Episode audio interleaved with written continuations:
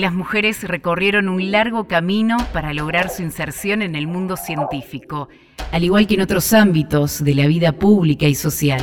En las últimas décadas, la cantidad de mujeres que participan en el Sistema Nacional de Ciencia y Técnica argentino creció muchísimo. Sin embargo, las mujeres todavía enfrentan barreras para desarrollar su carrera profesional y su participación en lugares de toma de decisiones. Biografías. Historias de mujeres en la ciencia. Gabriela Dicker. Gabriela Dicker es licenciada en Ciencias de la Educación y doctora en Educación, especializada en Historia de la Educación y la Pedagogía. Es rectora, en uso de licencia, de la Universidad Nacional de General Sarmiento.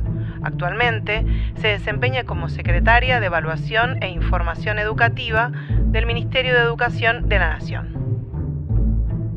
Una de las formas de visibilizar el rol de las mujeres en la ciencia es conociendo su historia, su recorrido profesional, los desafíos que debieron enfrentar. De todo eso hablamos en biografías. Biografías, historias de mujeres en la ciencia. ¿Dónde naciste? En la ciudad de Buenos Aires. ¿En un barrio en particular? Eh, sí, un barrio que está medio entre Villa del Parque, Paternal, Villa Santa Rita, el barrio de mi abuela, en la casa de mi abuela. ¿Tenés alguna referencia que te lleve a, en especial a ese barrio? Que... Bueno, para empezar, mis padres siguen viviendo en ese barrio y yo misma vivo en ese barrio ahora desde hace varios años, así que es el barrio de mi infancia, donde hice la escuela primaria, en la misma escuela que hizo mi mamá, en una escuela primaria pública del barrio. Eh, y viví primero en la, en la casa de mi abuela y luego en la casa de mis padres donde viven ahora. Hay una pertenencia, ¿no? Sí, a, ese, barrio. Soy de ese barrio. ¿Qué cosas te, gustaban de chica? ¿Qué te gustaba jugar? Ay, de chica eh, hacía mucho deporte. Desde pequeña mis mis padres nos mandaban a un club, que era el Club del Barrio, que era el Club Social Deportivo y Biblioteca Popular Imperio Juniors. Y ese es el lugar en el que yo iría, prácticamente nos hemos criado, mi hermana y yo. Eh, así que jugar eh, juegos físicos, hacíamos mucho deporte y leía mucho. Eh, aprendí a leer de muy chiquita, a los, entre los 3 y los 4 años. Ah, muy chiquita. Antes de ir a la escuela y, mm, y era una ávida lectora en una casa que casi no tenía libros. ¿Y la biblioteca del club eh, La biblioteca del club era una posibilidad. Y luego mi mamá me fue comprando libros de la colección Robin Hood. La amarilla. Era la colección amarilla que tenía guardados en una caja de zapatos en un placar y eh, leía y releía cada vez que se me acababan. Los leía todos y después los volvía a empezar y los volvía a empezar. Eh, creo que leer y hacer deporte era lo que más hacía en mi infancia. ¿Y dónde crees, y tus papás eran lectores, dónde crees que te viene esa afición por la lectura? No, no, no es, no es una casa donde se leía particularmente, sobre todo mi papá leía, era un lector muy sistemático del diario, el diario que en esa época salía la quinta edición y la sexta edición, dos veces por día se compraba el diario, y era un lector de historietas. Así que también leíamos las historietas de papá todo el tiempo, les sacábamos las historietas, pero no, no había mucha, mucha cuestión con la lectura en mi casa y la verdad es que no, no, no sabría decir, nunca desciframos eso en, mi familia. Pero bueno, mis padres le dieron curso a eso, a pesar de que mi mamá muchas veces decía la frase, basta de leer, no leas más, porque leía mientras comía, leía mientras merendaba. Eh, a pesar de eso, fue la actividad que me convocó. En la vida. En la vida, sí. Y después el secundario, eh, la secundaria también tuvo alguna particularidad. Eh, Yo hice el secundario en una escuela normal, en la escuela normal número 4. Y luego de haber ido a una escuela primaria muy chiquita, una escuela pública del barrio en el que yo vivía, y muy familiar, que funcionaba en una especie de vieja casona. Eh, fui a una escuela muy grande y ese fue para mí el mayor impacto en el cambio de la primaria a la secundaria, que viajaba en colectivo, tenía que ir hasta la escuela y cursé toda la secundaria durante la dictadura militar. Por lo tanto, no tengo grandes recuerdos de la escuela secundaria. Fue, fue un periodo que sufrí bastante y en el que creo que tampoco aprendí mucho.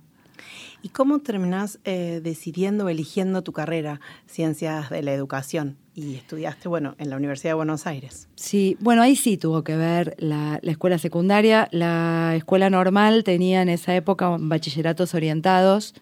Yo elegí una orientación que era pedagógica en cuarto y quinto año de la escuela. Y en esa orientación teníamos algunas materias vinculadas con la educación. Una fue historia de la educación, donde venían practicantes de la carrera de Ciencias de la Educación de la UBA a dar las clases. Y ahí vino alguien a dar una clase y pensé que quería hacer lo que hacía ella. Justo la pregunta eh, que, quería, con la que quería continuar es, la elección de una carrera no es sencilla y si había habido alguna mujer que había incidido en tu, en tu decisión. Sí, hubo, hubo. En, en particular recuerdo eso porque recuerdo haberle preguntado vos qué estudiaste eh, daba historia de la educación y me dijo ciencias de la educación. Eh, yo no, ni sabía que existía las ciencias de la educación eh, y ahí decidí, sin dudarlo, en cuarto año del secundario que iba a estudiar esto. En 1983, Gabriela comienza a estudiar la licenciatura en Ciencias de la Educación en la Universidad de Buenos Aires en su primera clase, descubrió un mundo fascinante. ¿Y cómo fue tu primer día en la universidad? ¿Lo recordás? ¿Esperabas algo en especial? Sí, lo recuerdo perfectamente. Yo ingresé a la Universidad de Buenos Aires en el año 1983. Era el último año de la dictadura. Eh, a fin de año fue la transición, bueno, el primer, asume el primer gobierno democrático, pero todavía había examen de ingreso que heredábamos de la dictadura. Así que mi primer contacto con la universidad fue ir a anotarme para había que hacer unos breves cursos y rendir el examen. Y me acuerdo que en la inscripción había que hacer unas colas muy largas durante toda la noche, no recuerdo por qué había que hacer esas colas en la Facultad de Filosofía y Letras y fue con mi fui con mi papá. Y fui con mi papá hicimos la cola, yo tenía 17, la cola toda la noche para entrar a la, a la facultad. Así que fue ya muy complicada la, inscripción y desde la clase número uno me resultó un mundo fascinante. ¿Tuviste igual dificultades? ¿Cómo fue el desarrollo de la carrera? ¿Qué fue lo que más digamos, te fue atrapando entre, entre este, esta fascinación o este poder ir eh, confirmando tu vocación, pero seguramente también hubo dificultades?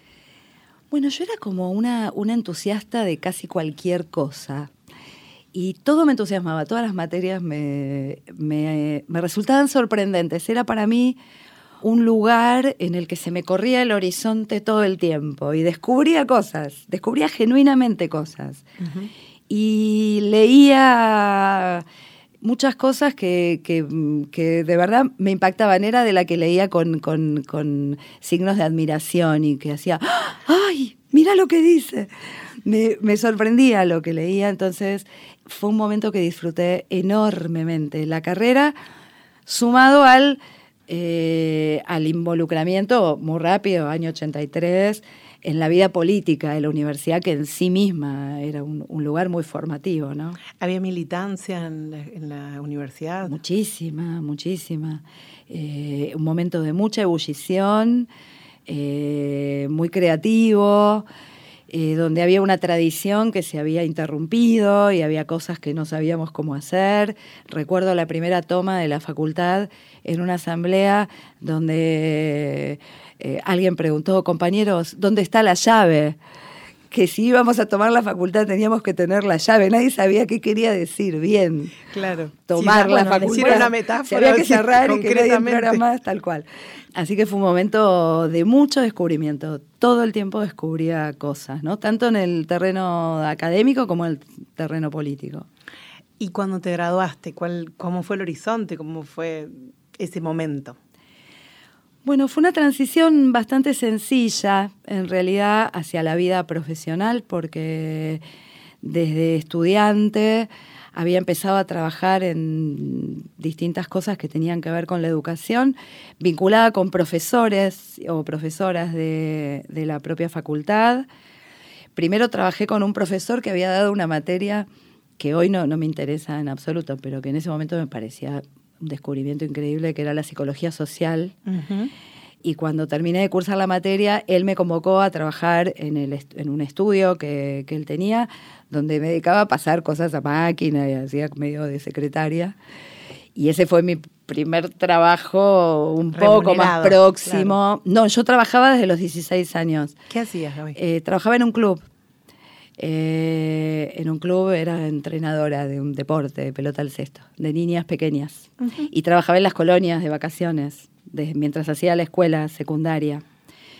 Eh, y después, bueno, empecé a trabajar ahí y ya en segundo año de la carrera, tercero, entré a la cátedra como ayudante alumna de Historia General de la Educación con Cecilia Braslaski, que era que fue una gran referente de la educación en la Argentina, y empecé a trabajar con ella en la Facultad Latinoamericana de Ciencias Sociales, eh, donde ella era la directora del área de educación, ya cuando era estudiante, y luego seguí trabajando con ella en cuanto me gradué.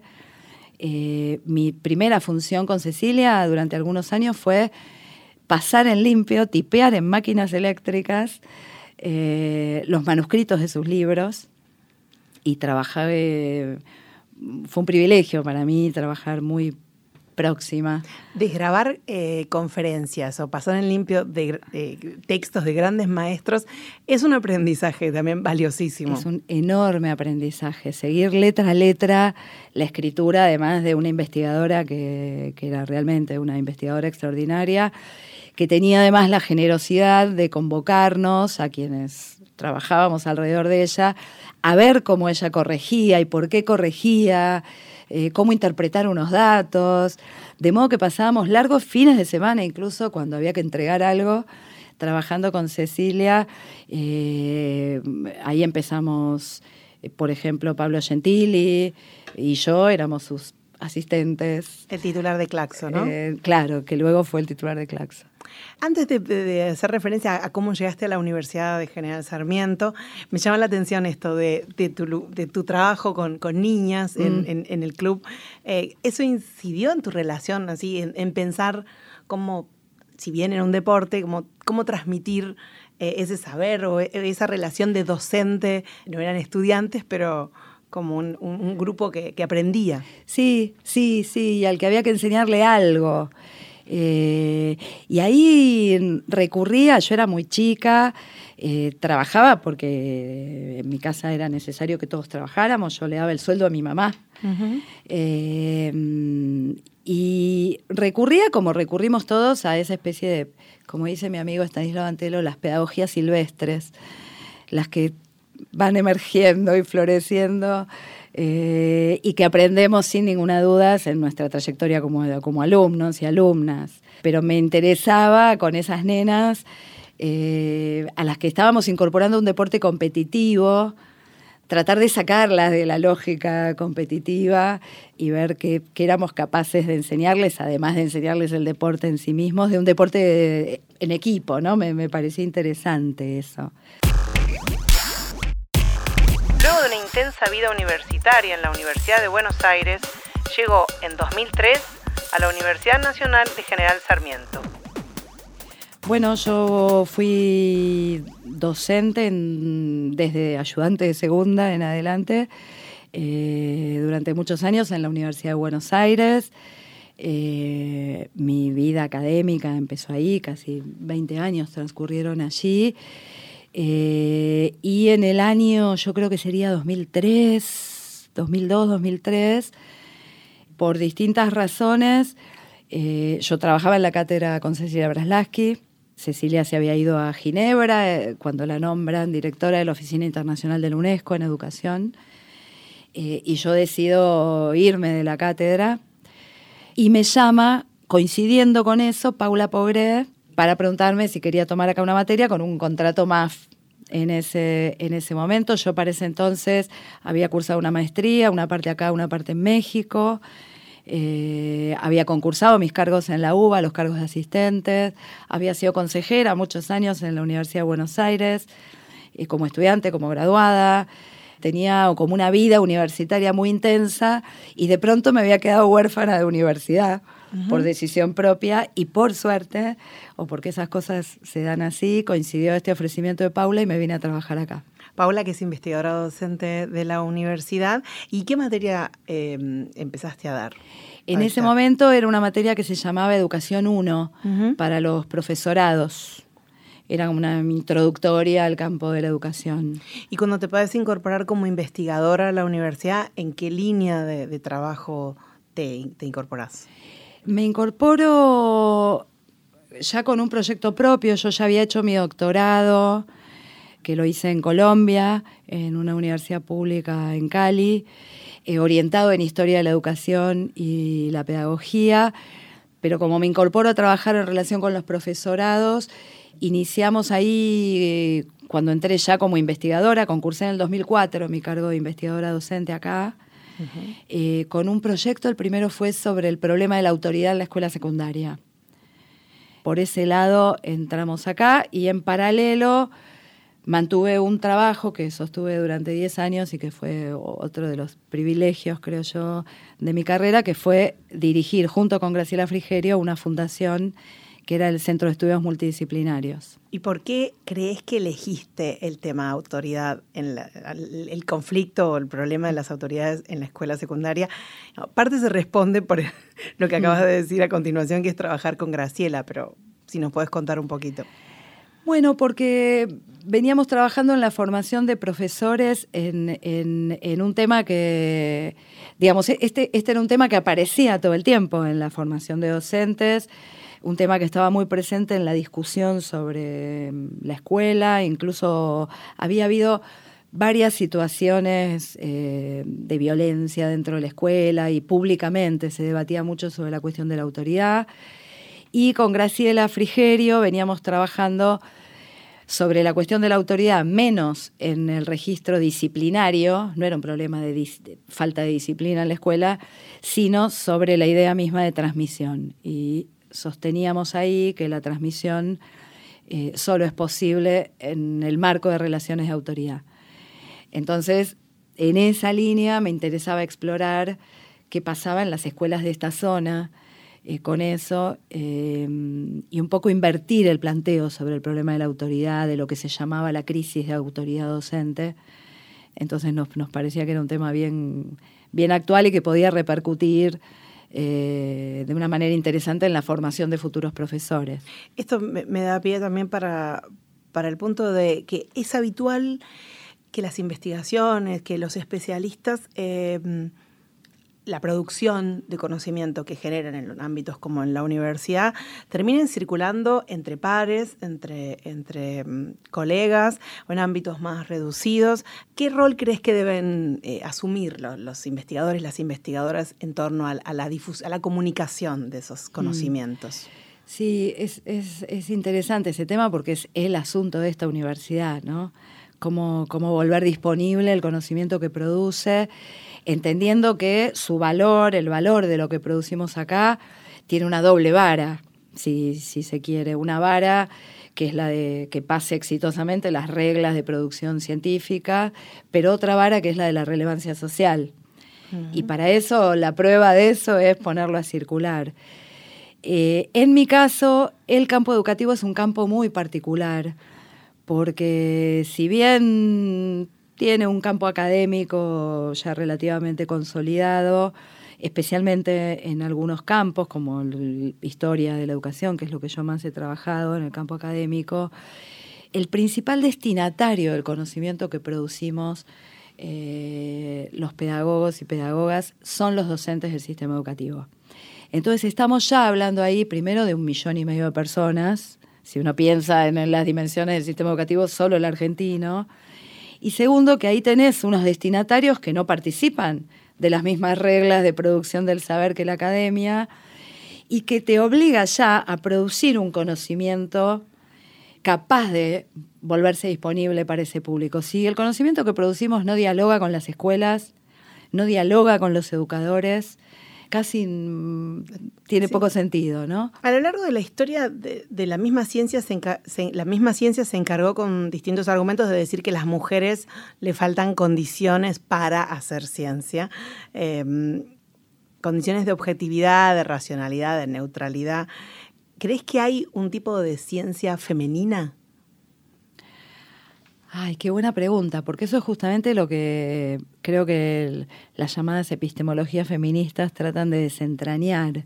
Sí, no hay ninguna duda de que en todos los campos de la ciencia el androcentrismo es el que ordena los temas que se estudian, la relevancia de estos temas e incluso algunos, las, categorías conceptuales con los que se abordan y que todas terminan teniendo eh, un efecto de reforzamiento de las jerarquías varones y mujeres. Hace poco escuchaba un análisis de una bióloga que analiza, por ejemplo, cómo la biología tradicionalmente ha descrito la, mm, en relación con, con la cuestión de la fecundidad, la relación entre un espermatozoide y un óvulo. Y que se describe el óvulo como lo que queda estático, esperando recibir algo, y el espermatozoide que va corriendo carreras, compitiendo con otros, viendo quién gana, gana el más fuerte. Y que en verdad no hay eh, razones para describirlo de ese modo. Y que claramente es una descripción atravesada por una cierta forma de mirar las relaciones de género. Entonces, creo que hay temas, creo que hay abordajes, creo que hay enfoques que consolidan estereotipos y otros que los develan primero y después los rompen. La pedagoga recordó a sus referentes mujeres y habló sobre cómo promover vocaciones científicas y cómo incorporar la perspectiva de género en las currículas de las materias. Cuando uno hace una búsqueda eh, en la computadora y rápidamente aparecen los primeros resultados, un estereotipo del científico, ¿no? Es decir, el hombre mayor, incluso de pelo blanco, con un guardapolvo, las ciencias duras, eh, se sigue sosteniendo. Eh, hay como mucho por, trabajar.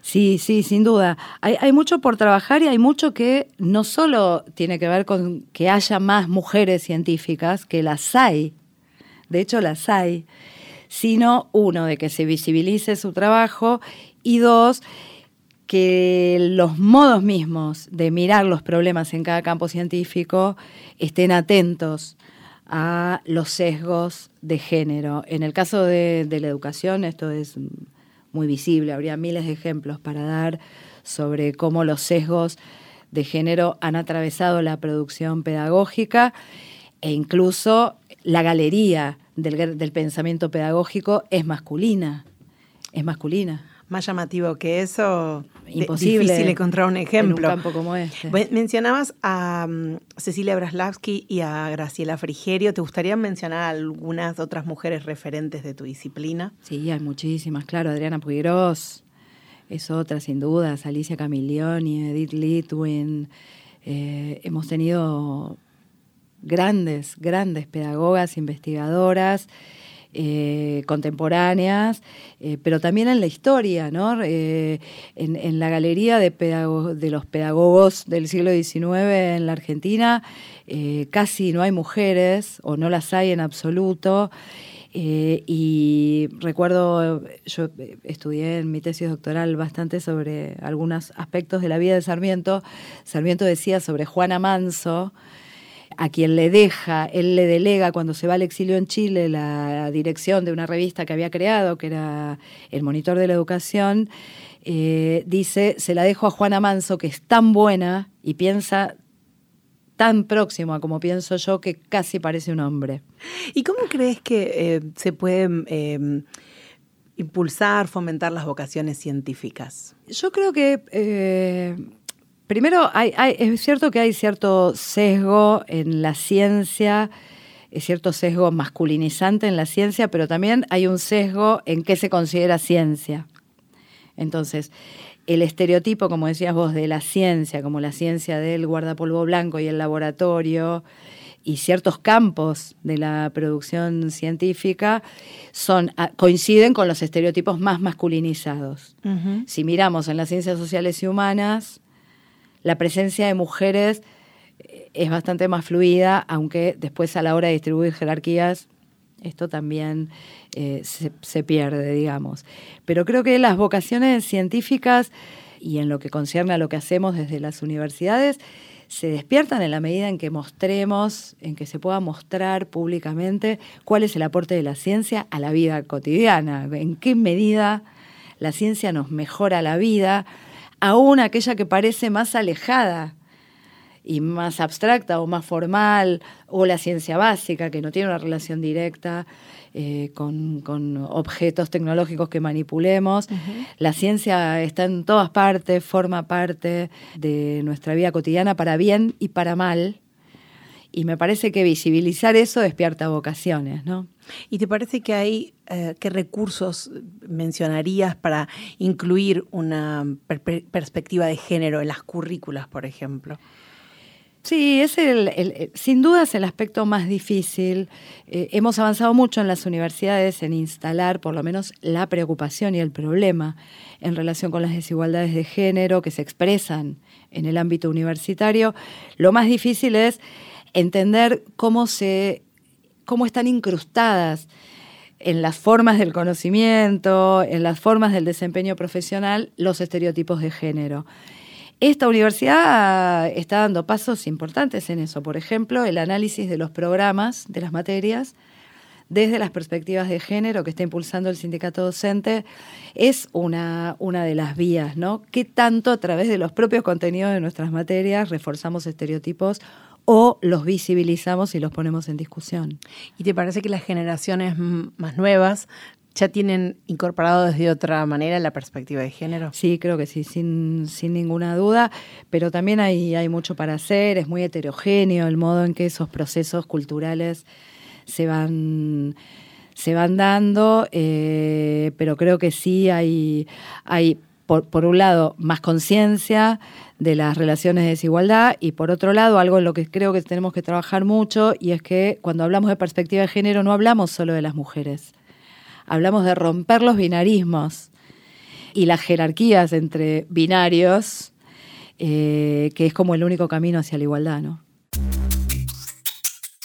Si bien es similar la cantidad de mujeres y hombres en el número general de investigadores del CONICET, a medida que se avanza en la carrera, la cantidad de mujeres disminuye.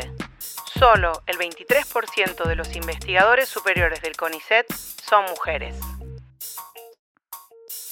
Gabriela, vos sos rectora de las pocas rectoras que, hay dentro del sistema universitario. ¿Cómo se vive, eh, si hay una manera particular de vivirlo, este, esta responsabilidad y este cargo siendo mujer? Es difícil que lo contestes pensando desde, desde, otra perspectiva, pero seguramente eh, tenés eh, una reflexión sobre este tema. Sí, sí, sí, sin duda. Sin duda porque al ser tan pocas las rectoras, eh, algunas de nosotras por lo menos, no todas, porque ser mujer no te hace feminista ni te vuelve más consciente de las relaciones de desigualdad, pero algunas rectoras hemos asumido como una responsabilidad que tenemos pública, la de poner este asunto todo el tiempo en discusión eh, en el ámbito universitario.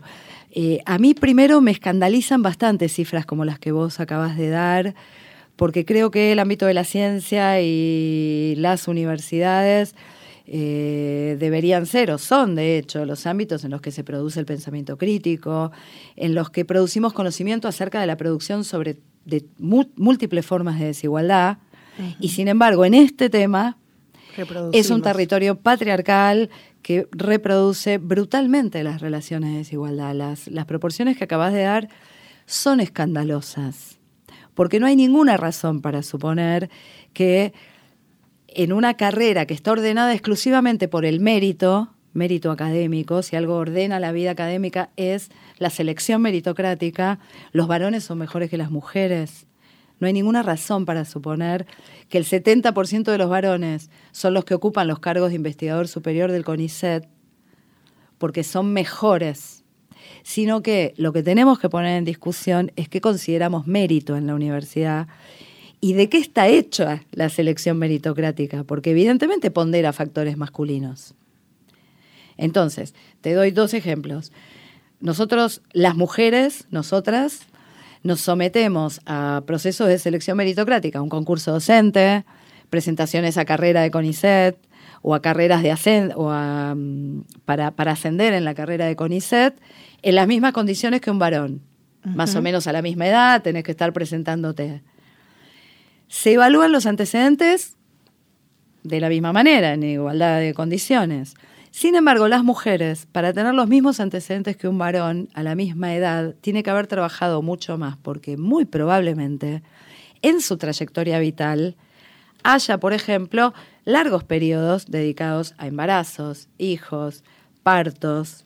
Tareas de cuidado. Tareas de cuidado. El 30% de su tiempo por encima de los varones dedicado al trabajo no remunerado, que evidentemente la sustraen del trabajo académico. Entonces, en condiciones donde estamos mucho más exigidas, trabajamos mucho más, además tenemos hijos que nos sacan de la carrera académica a la hora de, por ejemplo, competir por un cargo, que de esto, esto es la selección meritocrática, no se evalúan en las mismas condiciones. Entonces, evidentemente, hay algo en esa forma de selección meritocrática que está dispuesta para seleccionar, lógicamente, a quienes han acumulado más antecedentes que obviamente van a ser los varones, no porque sean más inteligentes, ni más talentosos, ni más disciplinados, sino, yo diría, a veces me atrevo a decir todo lo contrario, sino porque han tenido más tiempo. El sistema universitario argentino cuenta con 57 universidades públicas. Solo 6 de ellas tienen rectoras. Y en tu caso personal, em, ¿tuviste las mismas posibilidades? ¿Cómo, ¿Cómo ha sido tu, en ese sentido tu carrera y, la posibilidad bueno, de llegar a, ser rectora de una universidad nacional como la de General Sarmiento? Bueno, yo confieso que es un tema en el que no, no pensaba mucho hace unos años. Hace 10 o 20 años no era el problema que teníamos eh, los jóvenes que nos metíamos en la vida académica, ni siquiera era un tema político para nosotros, eran otros los temas de la desigualdad que nos preocupa, otras dimensiones de la desigualdad.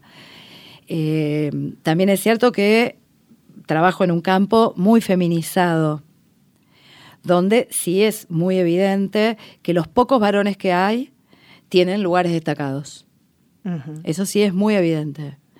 Y por lo tanto, ahí corren las generales de la ley. Hay que trabajar mucho más para poder volverte visible eh, en, un, campo así. En el caso de, mi llegada al rectorado, en esta universidad, creo yo, felizmente, haber sido mujer no jugó como un factor negativo a la hora de la ponderación que han hecho la, comunidad universitaria que, que, vota, pero sin ninguna duda, a nivel del sistema universitario, las discusiones son muy complejas con los colegas rectores. Bueno, en la ley Micaela aparece, ¿no?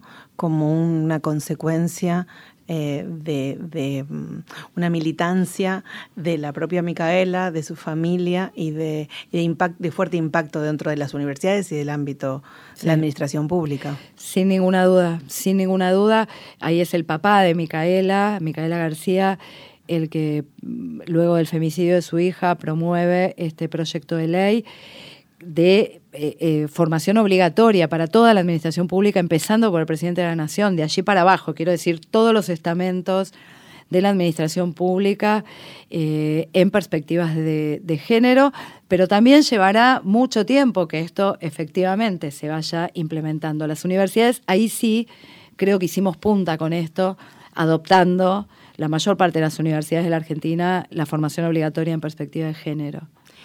Gabriela, y para irse, para cerrar, ¿cómo te ves en el futuro? ¿Haces proyecciones? Ya estoy grande para proyectar mucho hacia el futuro. No, hay mucho eh, por, recorrer y pero, por ¿Qué te gustaría? ¿Qué desafíos? Después de esta experiencia como rectora, estás en tu segunda gestión. Está bien que has sido reelegida el año pasado, eh, y quedan unos años al frente de la universidad, pero bueno, quizá este cargo te ha despertado como algunos desafíos que te parecen interesante pensar. La verdad es que me veo y me imagino y casi diría me hace mucha ilusión en los próximos años, cuando termine este rectorado, en mi pequeña oficina del Instituto del Desarrollo Humano, eh, escribiendo, eh, investigando, enseñando. Me gusta mucho enseñar, eh, dar clase. Me veo volviendo a ser una investigadora y escribiendo todo lo que mientras estás en la responsabilidad de gestión es muy difícil de lograr, así que espero dedicarme a eso cuando termine. Gracias. Biografías. Es el recorrido profesional y personal de investigadoras de la Universidad Nacional de General Sarmiento para visibilizar el papel de la mujer en la ciencia. Es una coproducción entre FM La Uni y la Dirección General de Comunicación y Prensa de la Universidad Nacional de General Sarmiento. Entrevistadora Brenda Liener. Producción general Marcela Bello y Romina Almirón. Edición artística, Rodrigo Ruesta. Operación técnica, Gonzalo Arechaga. Locución, Patricia Pons.